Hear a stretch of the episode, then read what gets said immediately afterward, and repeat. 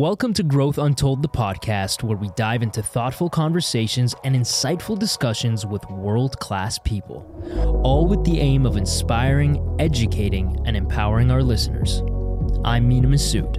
And I'm Alex Maryuen. We are thrilled to have you here with us on this exciting journey to explore the diverse stories and the ideas that have the power to shape the world for the better. We believe in the power of storytelling and sharing knowledge from diverse perspectives. In each episode, we'll bring you incredible guests from all walks of life, from renowned experts and trailblazing innovators to artists, activists, and community leaders. Our goal of the podcast is not only to be inspired ourselves, but also to inspire the next generation of changemakers. We want to uplift the voices of communities from every corner of the globe and showcase their unique contributions to the world. And as we venture into these conversations, we'll explore a wide range of topics from technology and innovation to culture, arts, and social impact. There's so much we can learn from each other, and that's what makes this podcast so exciting. So, welcome to Growth Untold, the podcast.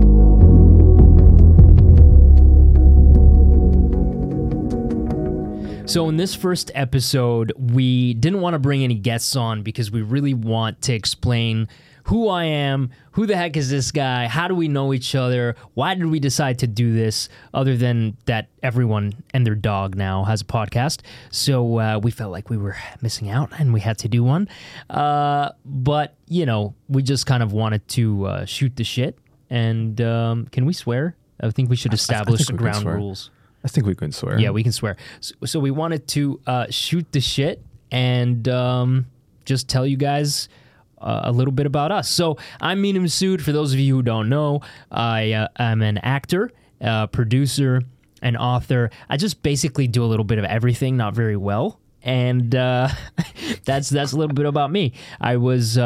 I was uh, Aladdin in Disney's Aladdin with Will Smith. For those of you who watch that, and um, just hustling and, and trying to make this acting thing work. Really. And you're doing a damn good job of doing that, brother. Why? Thank you. Thanks. And my name is Alex Maryuen, and I am a sports marketer. I've been working in the industry for many years across sports, uh, you name it hockey, basketball, um, NHL, NBA. And I think, uh, you know, over the past few years, we, we noticed that there's really a gap in the market here for, for podcasts. And I think Mena and I got together and we thought, we should create something to uplift voices in the industry. Why are you laughing? I'm not laughing. I'm just I'm just listening to you, bro. yeah, there, there's there was definitely um there was a little bit of a gap, right? In that you know we really want to focus on uplifting diverse voices. Why does this mic keep creeping closer to me? You- know, can man. you can you guys tell that I'm new at this? Okay, so we we did feel that there was a gap. Um, in uplifting diverse voices and really promoting diverse voices. There's so many diverse, successful people now that we really wanted to shine a spotlight on those people. You know, and absolutely. And I think that that's the whole goal of this podcast. And we already mentioned it in our introduction, but there's an opportunity to extrapolate these world class insights from world class people and then really use this platform to deliver that message.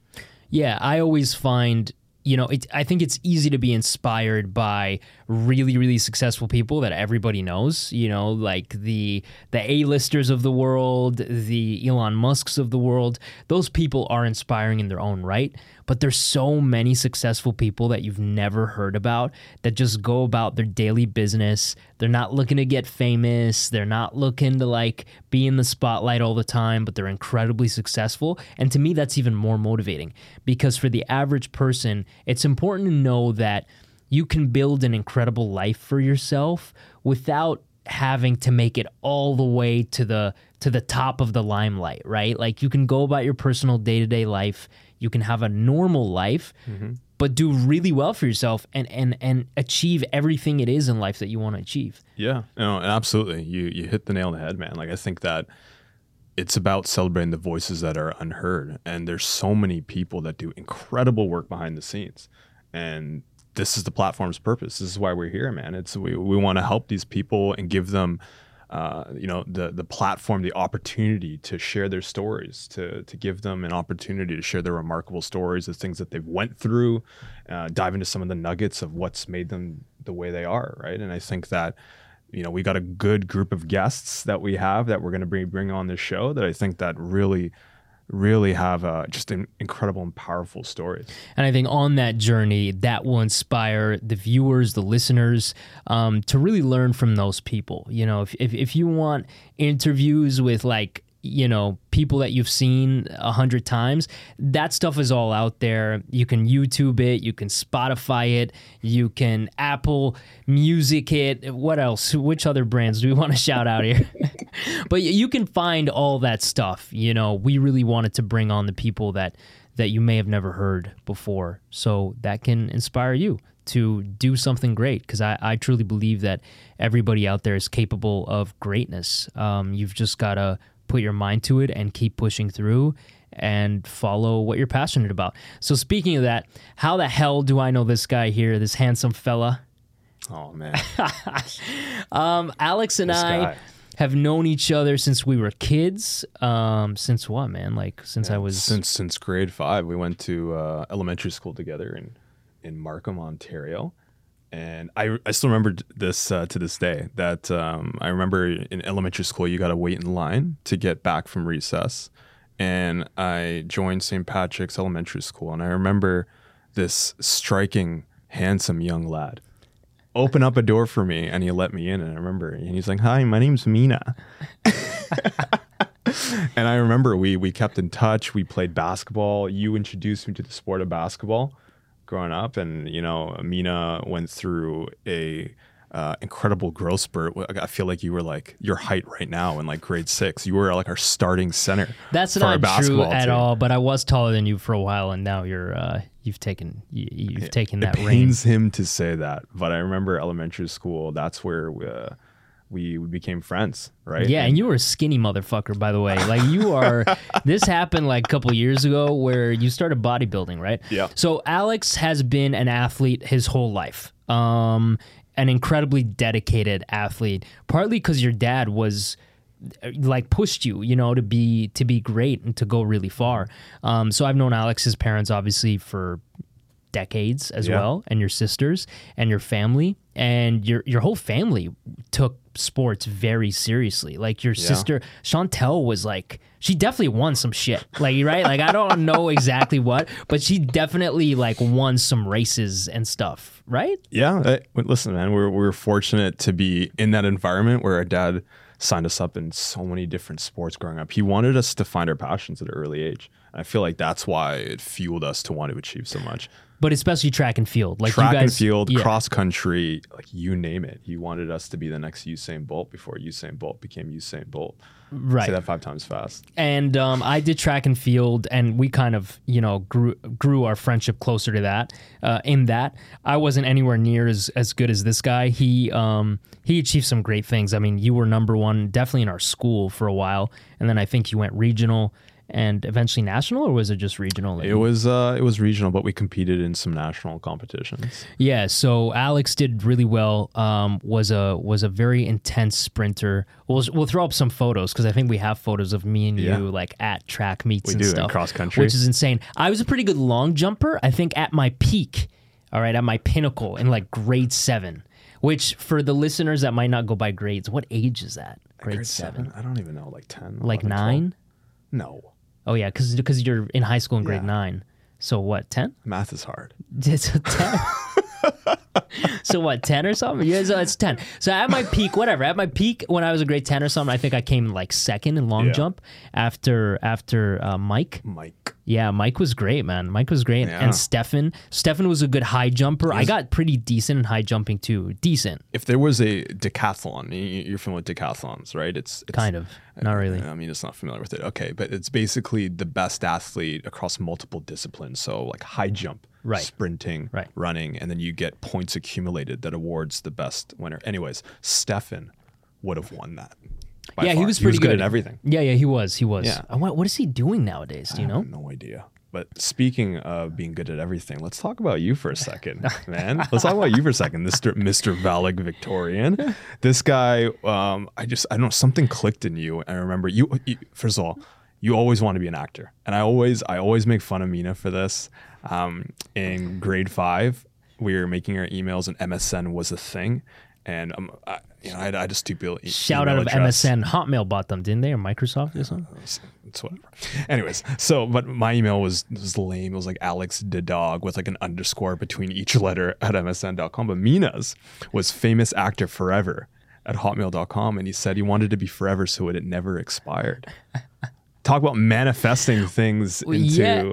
Yeah, I guess so. I guess so. Yeah, I um yeah, man, growing up was was interesting. First of all, we were two of the only colored kids in school, right? Like we went to a pr- prominently Caucasian school in a Yeah. prominently Caucasian town.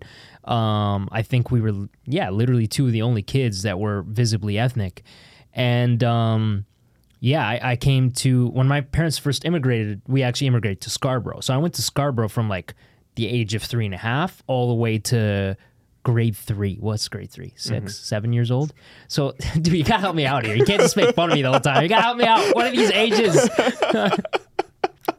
so, like ten, grade three? No, that Yes. doesn't make. Yes, it does. That You're ten sense. in grade You're three. grade, you're you're aged like nine or ten. We just said 10 was grade 5. We got to get consistent here. Okay, whatever. So so let's say um you're 9 or 10, right? So from the age of 3 to 9 or 10, I lived Yeah. in Scarborough and that's where I went to school. And then I moved to Markham, which was a predominantly Caucasian town, and there was definitely a shift there. I remember one time in grade 4 um, these two girls, and when you're young, right? Like, like me and these two girls became really good friends. But uh, Christina and Andrea, they shoved me down into the snow during recess, and they shoved. You know this story, like you've never heard it before. Oh my god. They've shoved snow in my face and down my shirt, Oh wow. and I went up to our grade four teacher, who I'm not going to mention, but she's like a lion, right? And um, I went up to her and I was like, you know, again, I was like nine or 10 years old. I was crying. Yeah. I was like, Miss, Miss, like these, you know, Andrea and Christina just shoved me in the snow, like shoved me in the snow. And this was during recess. And man, I remember her looking at me and being like, if you ever lie about Andrea and Christina again, you will get suspended. You and then she she like shamed me for like te- like telling the truth. And I remember, you know, by the end of that year, it would rain a lot, obviously in in, in Markham, like Toronto. By the end of that year, I was like dancing to James Brown I during recess when it was raining, I remember and like that. I won her over. And eventually, but by the time I was in grade eight, I was uh, valedictorian. Valedictorian, incredible actor, Peter Pan. I was Peter Pan. Yeah. Yeah, I think I have a photo of that too. We'll throw that up there. Yeah, you were incredible in that production. Thank you very much. Thank you. I must say it was uh, it was a work of art. Um, no, but um, yeah. So so I think me and Alex both kind of experienced had experiences of racism. We both played on the basketball team together. Never got played, even though we were the by far the two best players on the basketball team. And by the way, I'm not saying like we were incredible, but like compared to the other kids in our school, we were the 2 mm-hmm. best basketball players. Like in our school Yeah. and we never got played because our coach was racist. Let's be honest, the guy was racist. The guy was racist for sure. He never played us. And then I remember like the end of the end of The year season. tournament. Yeah. He fi- we were losing by like 30 points, so he just like played us because it was like, well, now all hope is lost. Play the play the color kids. and it was like I ended up winning MVP that tournament. Yeah. We were like brought him back. I remember that.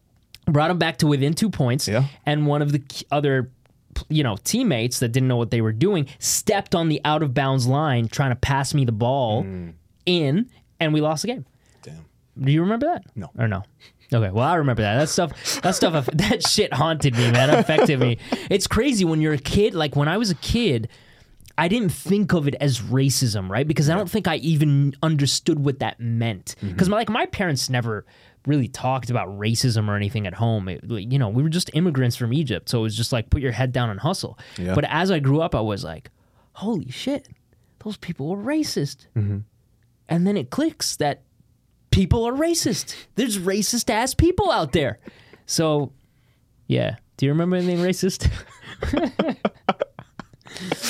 Um, honestly, like I think we had like similar childhoods in that regard. That you know, we had we had immigrant parents. My parents immigrated from Trinidad to Canada. Your parents immigrated from Egypt to Canada, and I think that we had like a similar mindset to, you know, put the heads down, grind, work hard, let your work speak for itself. I know I hit my head against the mic a couple of times. I know, right? We're still too, getting right? used to this. We're fresh. I know, we're fresh. But I remember that it was uh it was definitely something that I feel like we we weren't as educated on, right? Um, you know, being people who are visible ethnic minorities and growing up, we didn't know about the oppression that existed for people in, uh, of our you know designated group. And by the way, like it, it wasn't that bad. Like I'm sure there's much more racist, brutal places in America. course. Like I'm not saying it was bad at all. I loved Markham. I love the people we, we were growing up with. Like I said, I ended up being like good friends with Andrew and Christina into into high school. Even Yeah. you know what I mean. And it was like it's little kids. You don't like th- that was probably their way of like trying to become friends and Yeah. so I get all that, I, and I, I don't mean to be like, oh, this is like negative, like this is sucks. But you start realizing that, yeah, there's certain things you have to overcome as as ethnic people when you're growing up. And by the way, Andrew was ethnic too, so it, Yeah. it's not like it wasn't like a racist thing. I I don't want it to seem like like that in specific was racist, but I think when you're kids and you grow up in a town like that and the older adults treat you a certain way, it, it affects you. It affected me. And that's why I still Yeah. remember these stories. Like I vividly remember where this happened. It was like the playground, we came out the back, you turn it right, the snowbanks near like the other entrance of the school. Like I remember this vividly. Yeah. Um and these are your formative years and i think that man there's so many things in elementary school that helped us i feel like that contributed to helping us decide which areas we wanted to work in right? Like famous actor forever at msn.com hotmail.com whatever. I was always into sports. I, I had a passion for sports and now i'm in the business of sports right? And then you're you're an actor. I think it's it's just interesting that you know the things that we did in elementary school really led us down this path yeah, they shape who you Right. are. And and we got to talk about one thing in particular, though. Yeah, well, cheers to this. By the way, let's Cheers. let's have some Dharma Cheers, gin Dharma to gin. overcome our nightmares when we were kids. It's your first time tasting it, isn't it? Whoa. Do you like it? Yeah. Do you typically drink gin or no? No, But do you like it? it's good. It's good, a little smoky, Yes, because we use nice black aroma. cardamom. nice aroma. Yeah, we use black cardamom. We use mango skin, green mango skin. So your dad would love it. Oh, my dad would Papa love Ewan would love it. Papa, Mom, Maryuen, Trinidad and Tobago, Arima, Trinidad. There you go. There you They go. love it. Mango trees on their front lawn and and uh, the backyard growing up. Well, there you go. So there's mango in this, turmeric, ginger, black cardamom, saffron. Um, We just use like really, really high end, different uh, botanicals from what you would typically get from it. From Mm. This is this is sensational on an empty stomach. I know. You're gonna feel it any second now. I already do. That's a little bit about our childhood. Then we went to high school together, right? Yeah. Did you leave for a couple of years, go somewhere else? No, man. I was just I just wasn't as popular as Mena. I was putting my head down in the books. I was running. I was doing track. I was trying to make it to the basketball team. Um, and Mena was just Mr. Popularity. That's not true at all. Don't give people misinformation, man. I was not popular at all. I was so scared to talk to all the beautiful, popular girls in high school. Like I You and literally, me both, brother. Yeah, we were so intimidated. We were, I would say, me and you in high school were like the middle of the ground, right? Like we weren't the losers, right? like let, let- just be like just put aside the judgment and just talk about like how high school is, right? There's like the labeled losers and there's the labeled cool kids, and there's people in the middle. We were just the people in the middle. Like we weren't definitely weren't the cool kids. The cool kids were not. like not us. Definitely not us. Yeah, and I was, and and all the beautiful girls were the cool were cool kids. Yeah. you know, and so I was always scared to talk to any of them. But I remember though that um, even though Mena was scared, I want to preface this. Mena was scared, yeah, sure, to talk to beautiful girls, beautiful women. But I do remember though you on stage, like that was, and let's just go back a bit. You on stage, you had a gift of just being not even confident on stage. It was like your superpower. Like you. you- okay, That's come on. sweet, man. Thank you. I know, you. I know, I know. but I remember even Peter Pan, like you felt like you were in your element Yeah. in high school when even in like improv club and you had to stand up in front of everybody and like command the stage i felt like i was at a first ted talk before ted talks became a thing. In grade 10 when i drop in and I, it was like an improv club and i was like shitting my pants. I was terrified to even say more than two words at a english presentation on romeo and juliet. Here was mena leading drama club and being so confident commanding the room being on stage. But i'm just trying to say that this is like you this is a bit of like a an attribute and a skill of Mena Massoud that you had. Yeah, but you too. I mean, I think that's that's the thing as kids that we don't realize, or at least my parents never talked to me about, is that what made these popular kids popular kids at school is that they were confident in real life, right? Because they're basically, you know, they grow up to know that they're the shit. Right, like, like, come on, let's be honest. Like, beautiful kids grow up knowing they're beautiful kids, whether subconsciously or consciously. So they end up being like very confident. And the popular kids at school were confident in real life. But when I got on stage, I was like, oh, I got this shit. I got this shit. Like, you guys got nothing on me here. Like, no one could touch me here. Yeah. And you probably felt that way on, uh, you know, doing track and field. Like, you probably mm-hmm. felt like, now this is my element. Like, let me show you how this is done. You want me yeah. to run a 100 and whatever? Like, I was, I'm about to do that shit. Yeah, that's true. I feel like that's interesting though. Right? Yeah, but I didn't. Yeah, I didn't think of it that way when I was a kid. I just, you're right. I just thought, felt like I was in my element, like I was invincible, like I felt at home.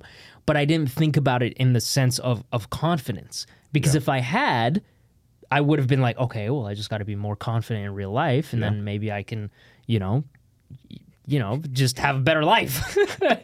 yeah. You know. And then and then in, in high school, even though you know we're still we're still friends in a way, right? You were going towards acting and drama. And well, sciences. You and, and, then you're also doing sciences, right? And then, then I was going towards business because I, you know, I had a natural inclination and love for sports. I wanted to make that into a passion. And then we went to university, mm-hmm. and you went to it's now called TMU, Toronto Metropolitan University, right? But before that, what'd you do?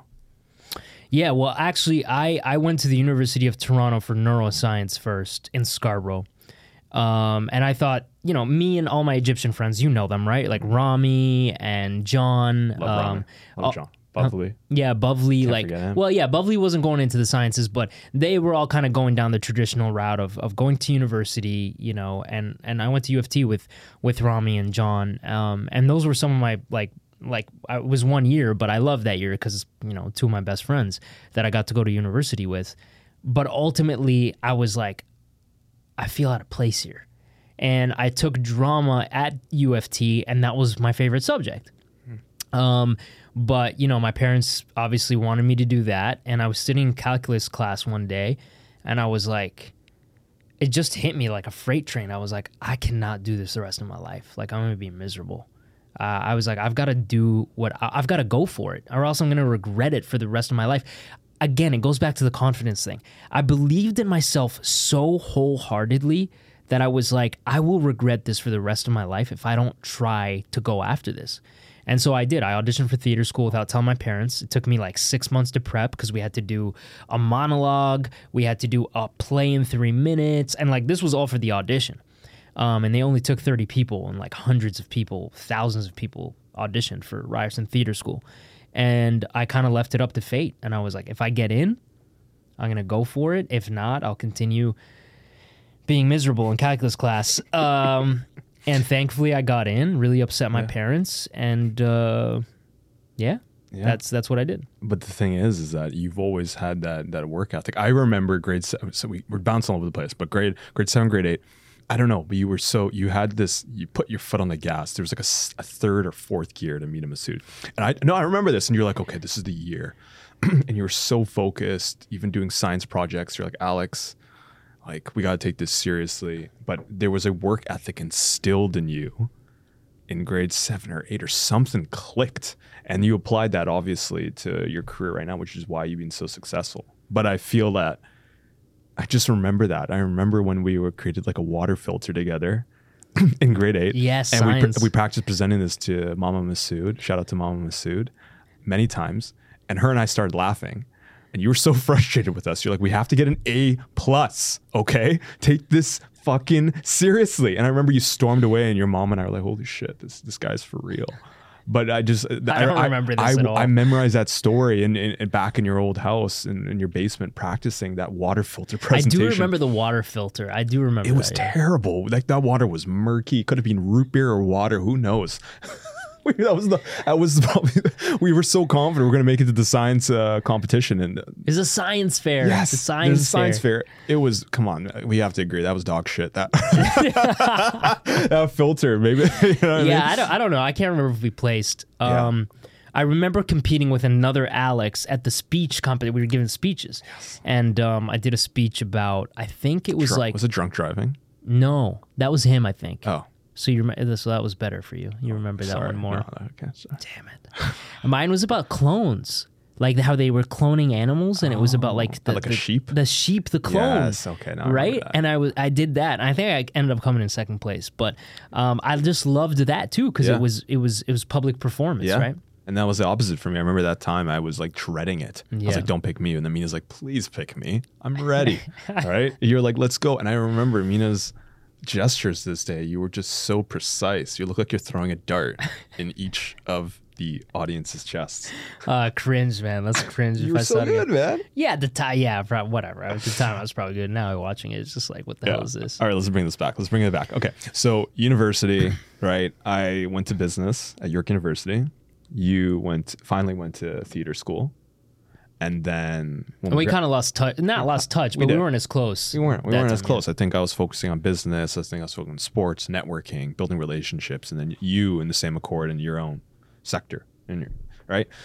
And then we we graduated. And I think it was like a rebirth of the friendship of when you were going to LA Mm-hmm. and you're having a going away, Yes. and you invited me, and and then it like resparked the friendship. Yeah, I think we just, you know, both went to different universities, did different stuff. Yeah. Um, and I was, I graduated from theater school, and theater school was amazing. You know, got obviously they only take 30 people. By the time we graduated, it was only 18 people. So they kicked out 12 people along the way. So we all, obviously all became very close. It was like a tight knit family. And um, then I started. I'm, a planner. So in the last year of theater school, Yeah. I got a busing job at one of the most popular Mexican restaurants Okay. in the distillery district. Yep. And I basically worked my way up because I was like, but okay, if I bus for six months, by the time I graduate, I'll be a server, and I need to be a server so I can make enough money to pay my mortgage and all this shit. Because I had a mortgage, you know, by the time I graduated university. You didn't know this? No. Yeah, yeah, yeah. I, I, was crazy. I bought a condo at like 23 years old. Um, Wow. And I didn't know how I was going to pay for it, but I was like, I'll figure it out. Um, so by the time I graduated, I was a server Yep. at this restaurant. I made pretty good money. Um, and I did that for three years while I was auditioning in the afternoons. I was serving at night and, and all this kind of stuff. Um, and then I had the going away party because I had saved up finally enough money to move to LA. And I think I saved up like $15,000 Canadian or something. Um, which now with inflation would be like $30,000, maybe like Yeah, twenty, so it's like twenty-five. 50 Anyways, bucks. um, and then I threw a going away party in my b- condo building, uh, in the party room, and um, I left. You left, man. I left, and it was the best thing I ever did. It's the best thing you ever did, man. Because I remember within a few months, it felt like like literally a few months, your your life changed. Yeah, that's pretty accurate. I mean, um, I had, I had, man, everything happens for a reason. I had broken up with my girlfriend of like four years, um, and it took me a while to get over it. But I, I think I mourned and I got over it. And then I moved to LA, and it was the most freeing thing ever because moving to LA, I was like, I'm doing this shit. And I was, again, I was so confident. And the reason I keep bringing up this confidence is because I, I will bring it back, I promise. But I was so confident moving to LA. I felt like, yo, no one has to offer what I have to offer. And I honestly think that's why things just started happening for me so quickly because I was so uber confident in myself that I was going to achieve greatness. And um, within a couple of months, I booked Jack Ryan with the great John Krasinski and Wendell Pierce. Um, I got to do that with them, learned a lot from them. I had a small role in that. And then I booked a movie that came back and shot in Toronto. And then while I was on set for that movie, you know, I, I booked Aladdin. So, um, you're right. It was it was with all a few months. I think I booked Aladdin. I moved to LA in January of 2017. I booked Aladdin in July of 2017. That is insane. Holy crap! Right, but okay, Yeah. walk us through that, the process of you getting Aladdin. Yeah, like I said, I moved to LA. I just I rented out a closet inside of a bedroom. So one of my good friends now, um, she was renting out the bedroom. I was renting out the closet in the bedroom. I I, I bought an eighty dollar air mattress from Target, and that's what I was sleeping on because I wanted to stretch my money as long as I could. Because I was like, I was I was like, it's only a matter of time. I just need to buy time, and essentially that's what I was doing. I was buying time for myself. Um, and so I was going out on on auditions here and there in LA. I did I screen tested for a show called Wisdom of the Crowd um, with Jeremy Piven. And that was kind of my first screen test, so that gave me a lot of confidence. And while I was screen testing for that, I booked Jack Ryan. So even though I didn't book Wisdom of the Crowd, um, you know, I went to Montreal, shot Jack Ryan, and uh, you know, I was booking stuff here and there. I was like, all right, things are going well. Like this, this is good. This is good. I'm making enough money to keep myself afloat.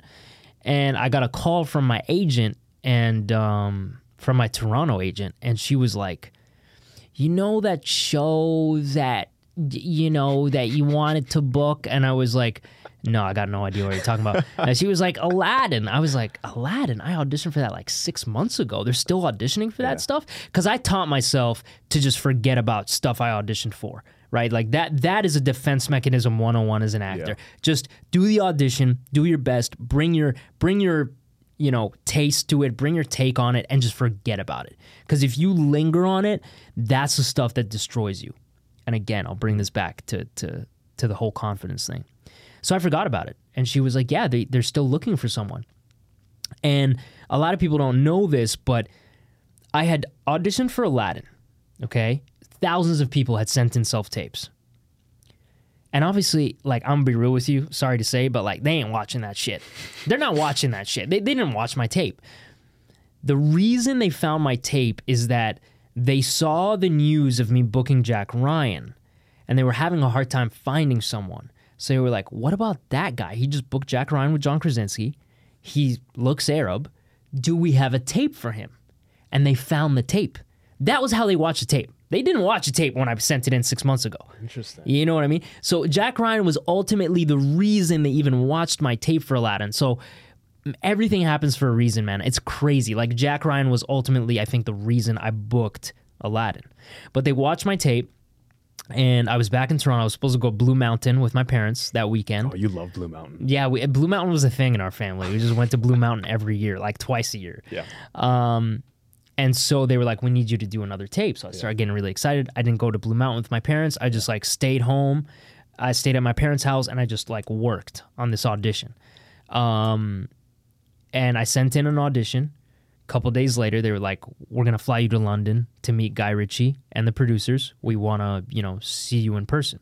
So I flew to London. It was my first time ever getting a business class ticket on a flight. I was like, "This is the shit." How did that, but how did that feel? Like when it you felt amazing, man. It felt like it felt like I knew this shit was gonna happen. Hmm. Like I, I was like, I knew this shit was gonna. I'm like, I knew it, motherfucker. and again, I was confident throughout that whole process. And the other two guys I was testing with on Aladdin, you know, I, I just felt like I had more confidence than them because I had been doing that. This was in 2017. I had booked my first professional gig in 2011. So I'd already been doing this for a while. I went to theater school. Theater school was my life, man. It was 15 hours a day, six days a week, doing like commedia dell'arte, clown, uh, Shakespeare, the classics. Yeah, we did it all, right? So I was I was confident. And so I went to London, and honestly, I think this is the secret sauce to life right here. You want to know what it is? Confidence and gratitude. I was so grateful to have even gotten to London to test, and I was so confident that nothing else mattered. Ultimately, I was like, man, even if I don't book this, like the fact that I'm testing for this so early on, it just proved to me that I was right. I was mm-hmm. right to to drop out of neuroscience. I was right to to go to you know to go into theater and do this. It just felt like I did the right thing, man. Yeah. And so I went, I tested, I felt good about it. I flew back to Toronto. And then they called us again after a week. They were like, "We need to fly you back to London. You're gonna test again with you know uh, Naomi Scott and and another actress who was up for for the Jasmine role." So I went back um, and I tested with both these girls uh, f- that were up for Jasmine. Obviously, Naomi Scott ended up booking the role, and uh, me and her just had really great chemistry. And even though I actually spent more time with the other girl um, that was testing for Jasmine, we went out for like lunch, we went out for dinner, we rehearsed together. Me and Naomi only saw each other during the test. Like it was just like, but we just kind of clicked. It was Yeah. just like you know, she was she was a cool cat. Like she just felt I could relate to her more because her parents are you know her mom is Indian, um, and so we kind of just clicked, and um, we tested together. And then a couple of days later, I was finishing up my last day on this other film. Strange but True with Margaret Qualley, who's huge now. Yep. You know, at the time, I didn't know who Margaret was. Now she's Margaret Qualley. Um, so I was doing a film with Margaret Qualley and Nick Robinson, small, tiny role. And um, I got a call in my trailer. My manager called me, my agent called me, and they were like, uh, "Hey, so yeah, Br- you know, my manager Brad played this one, but played this one slick. I got to give it to him, but he was like, "Hey, so we just found out about Aladdin." And my heart's like beating, right? I'm like, holy shit, like what? Like, oh, man, I didn't get it. Like, I didn't get it, whatever. Um, and he's like, we found out about Aladdin. We got some some good news and bad news. Um, the bad news is you're gonna have to fly out in two weeks to start shooting Aladdin. And I was like, what? He's like, you got it. And man, I was yeah. it was insane. I went but I wrapped really early that morning at like three in the morning and I was staying with my parents. I went to my parents at three in the morning. I woke them up from bed and I told them I booked Aladdin. My dad was startled. He was like, What? What's going on? What's wrong? I was like, I booked Aladdin. He's like, What? I'm like, I booked Aladdin. And it was yeah, it was insane, man. It was it was insane. It was an insane moment. Dude, that's amazing, man. Holy crap. I feel like, okay, you talk about confidence, you talk about gratitude, but also I think that whenever people talk about these fleeting moments, these quick moments where you achieve something, they always think that sometimes people get a bit lucky in the moment. And maybe, maybe there's a bit of luck, right? But I think it's about it's about everything that happened up until that moment that people overlook, right? It is the reps that you put in for acting school. It's the reps you put in for auditions. They don't see the failures, right? And there was so much behind the scenes shit that you did to get to that few that short window, right? Mm-hmm. That's why you're so confident, man, because you prepared so much in advance, man. Right? Yeah. All these shows, all of this, all these were just reps. All of these were just reps to get you Yeah. all the rejections, all the no's. Yeah. And you know, I think I'm 32 now, and you know, fast forward a few years. he- Here's what happened, man. I booked Aladdin. It was amazing. Um, I got paid less than six figures on that film. All right, I got paid as much as I would get. I got paid serving, waiting tables. And if I had to do it all over again, I would do it again. You know, because like I got to do this shit with Will Smith, like one of the greatest actors of all time, in my opinion, has one of the best careers of all time. Um, and I learned so much from him. Like I would do it all over again, even though I didn't get paid shit to do that film. All right. But an interesting shift happened. I've never talked about this. I think I've been waiting to like, you know, for a moment like this to really talk about it. But an interesting shift happened after Aladdin where I became the the the unconfident, shy, hiding in a corner Mena Massoud again of elementary school. Because I did this insane thing, right? I, I played Aladdin. I had the most screen time and I got treated like shit ultimately throughout the process, which isn't abnormal. Anyone that knows the industry knows that's not abnormal, right? Because it's like, like, yeah, of course they're gonna treat you like shit. Like, who are you? Like, you're a nobody.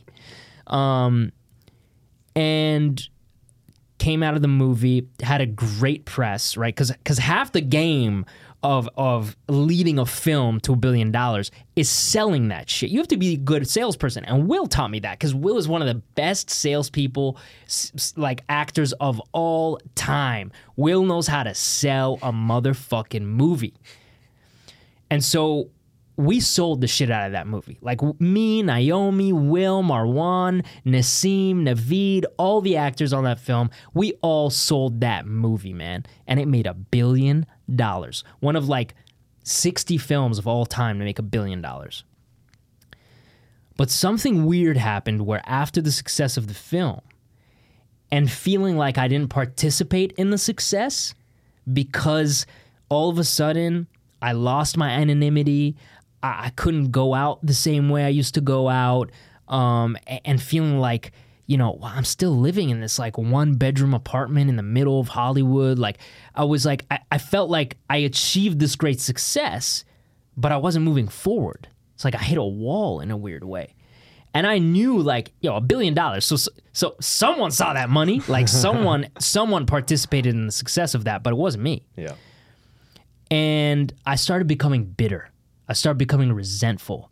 I started becoming unconfident in that like, yo, like did I not like did I just did I not just do this? Like did I not just like lead this film to success? Like why is no one betting on me? Like why why am I not getting reaping the rewards of, of the seeds that I've sowed. Like, what, what's going on? And it started really messing with me, man. And I became bitter. I became resentful. Um, I became unconfident. Like, oh, I must not be that good. Like, it, it must not be me. Like, it, like the movie must have succeeded. It like had nothing to do with me. Yeah. And I started dissociate, disassociating with it. Um, and things in my life or my career, at least, you know, hit a wall. And I genuinely think it honestly had nothing to do with with anybody else. I started blaming that on other people like the industry's racist, like people are blind, they don't see this. But it was it was my lack of confidence that was bringing me down. It was it was my unbelief in myself that was bringing me down. It was it was me resenting it. It, it was me putting myself down. And that's what's taken me a few years to realize because people forget, like, we shot Aladdin in 2017. Um, it came out in 2019, and then COVID happened shortly after that. But, you know, after 2017, I, I basically started putting myself down. I lost that confidence. I lost that, like, wide eyed, just like, don't give a shit. I'm going to make this happen. I lost all of that. I lost exactly everything that made me successful up until that point. Mm-hmm. And I think that's what I'm realizing now. Um, and so I think confidence and gratitude is the secret sauce because I also just became very ungrateful. You know, I became very ungrateful of like, well, yeah, I booked this big thing and it did well, but like, what did I get out of it? Nothing. Like, I didn't get mm-hmm. anything out of it. Yeah. Um, and I, I, I'm coming back to that now, man, and I, I can't tell you how freeing it is. Like mm. gratitude and confidence and not associating external results with your own belief in yourself that's that's the ultimate success. That's the ultimate freedom. It doesn't matter what you book. Like it's not booking aladdin that made me happy. I was happier before i booked it. Mm-hmm. it's the confidence in myself the knowing like you know what man I don't care if it takes 50 years. I know I got this shit. I know I got this shit on lockdown. And it's only a matter of time till people see it. It's only a matter of time till people see what I know about myself. That's the ultimate success. That's that's amazing. That's amazing that you you know, you, you went through that. Right? I think that entire experience is, or that experience was very important for you to go through. All right, because you, it reminds me of um, I was listening to another podcast and it was talking, it was interviewing Olympic athletes. And a lot of these Olympic athletes, when they reach the pinnacle, right? The pinnacle of Aladdin, the pinnacle of winning a gold medal at an Olympics, it, it's it's not about that moment. It's the moment immediately after that where they experience the most depression, the most insecurity. And it seems like there's so many parallels between what you experienced and what they experienced. Global scale events, you've captured the, the world's heart, you've captured everybody's eyes, and then when you ba- when you're back to the ordinary, right? It's it's this dichotomy of extraordinary moments versus ordinary moments, and it puts you out of whack and it's it's great that you bounce back, man. It's awesome to see that you bounce back. And it's also right? imposter syndrome, right? You feel yeah. like you're an imposter, and and there's a lot of there's a lot of external factors that play into Yeah. that, right? Like people telling you you're sh- you're shit, you're nothing. The reason Yeah. it only did that is because you had an A-lister superstar with you. Like you're nothing. They could have done it with anybody else. There's all these things that put you down, like like Andrea and Christina shoving snow in my face, and the teacher being like. You're a liar, right? It's all those things. They happen over and over in life. It, it never stops. Yeah. It- I'm sorry to say, but it never stops. It doesn't stop. People still tell you that shit Yeah. all the time. Um, but you've got to believe in yourself. And I even had, you know, I, I was again grateful and lucky enough that I ended up doing another film uh, a couple years later called The Royal Treatment on Netflix, and it became the number one film on Netflix in the world. The charisma oozing from you on that film, brother. I'm telling you. I had to I had to take uh, Denny uh, for everybody's listening. Denny's my girlfriend. I had to, I had to tell her uh, you got to leave the room. You know, Massoud's on the screen, right? the charm. Oh man. Thanks, dude. Thanks. But so that movie did well, and it, again, it was that moment of like, I knew it, I knew it. But this time, the high wasn't as high. It only lasted a few days, a few weeks, and I fell back down. And it's because I hadn't realized what I realize now, which those external factors don't matter, man. There's going to be incredible stuff you achieve in life. There's going to be low lows, high highs. What remains the same is the belief in yourself and the gratitude for where you are. It, it reminds me, and I think I, talk, I talked to you about this before, and we're not sponsored by them, so uh, you know, free advertising for them. But the Lokai bracelets, um, and I think I told you that it has mud from the Dead Sea, which is the lowest point on Earth, and water from Mount Everest, the highest point on Earth. Okay. And what it essentially means, and the uh, whole entire idea is what you encapsulated, which is Mount Everest, the highest points in your life. You got to stay humble, okay, Aladdin, and the lowest points in your life, the Dead Sea, right? You got to stay hopeful, right? And I think this is this is the message that uh, you're giving away to to everybody and to the listeners, right? You found a way to be hopeful again, but you're also humble. You know, you, next time you book something even bigger than Aladdin, you're gonna be hopeful for the next challenge. Yeah, I think it's and and one of my good friends, Jay Jay Shetty, he he talks about this a lot. Where, um, basically, you know, because he used to be a monk, and so the, the the the goal is to kind of be even kiltered all throughout your life. You know, the sign of someone getting really high off highs and really lows off lows is someone who's not really like they, they've got a lot of growth to do, and um and, and, you know I've, I've realized that i've realized that is just to be even kiltered. You know even with great success you're like you're cool. You're even kiltered. Things get really bad you're cool. You're even kiltered. And obviously we're human so it's not realistic to be that way all the time but that's the goal right? The goal is is to kind of try and achieve that. Um and so yeah man it's it's a work in progress but you know it was it, it was a great lesson that that came out of that. And um you know it's it's i'm very grateful to be where i'm at and awesome, and take it take it as a journey. And i think that's the point we're going to try to do that with this podcast right? And the people that we interview. That's the whole point of this. We want to bring you stories that you've never heard about before you know interview people that you may have never heard about before and and tell you a little bit about their journeys how they overcame those obstacles how they achieved amazing success. And not everyone that's successful is like famous. It's not all people that you've heard about right? You can you can get into your head on twitter and stuff like wow look at only famous people are successful. That's not true. There's like uber successful people that you've never heard about and um, I think they have a lot to offer and a lot of lessons to, to teach us. So that's what we're going to do here on the Growth Untold podcast. I agree, man. I think that the best podcasts that I see, the best books that you read, you you serve on a platter for the people that are reading and viewing it. Right, that you want you give them the keys to the car to extrapolate the nuggets that they can apply to their life. Right, and what we're going to be doing is we're not double clicking on Mena Massoud, the actor. We're double clicking on the struggle. We're double clicking on how he overcame that. And that's one of the nuggets that we gave away to listeners today. But that's what we want to do for future listeners is take these patterns and double click on their struggles, on what's made them the person that they are today. It's the historical state. It's not the current state or even the future state. It's everything that they've done to get to where they are. And then perhaps we don't want people applying, you know, survivorship bias here that you can copy the blueprint. But maybe there's a few things. Maybe there's a couple of things that you can learn and some of the untold, unheard stories, at least we can give that platform so people can hear these stories and they can apply it to their own lives. Thank you for tuning in for episode one of Growth Untold. Looking forward to having you guys along for the journey. Yeah, we'll continue to uncover more stories, uh, more untold journeys, and you'll learn more about me and Alex on the way as well. Um, but it, this is really going to be about our guests. You know, I think they have a lot to offer, so we're looking forward to sharing their stories, their journeys with you, and looking to inspire you. That's what this is all about. We want to inspire our listeners at home from all around the world that no matter what it is you want to do in life, you're going to experience tribulations, you're going to experience ups and downs.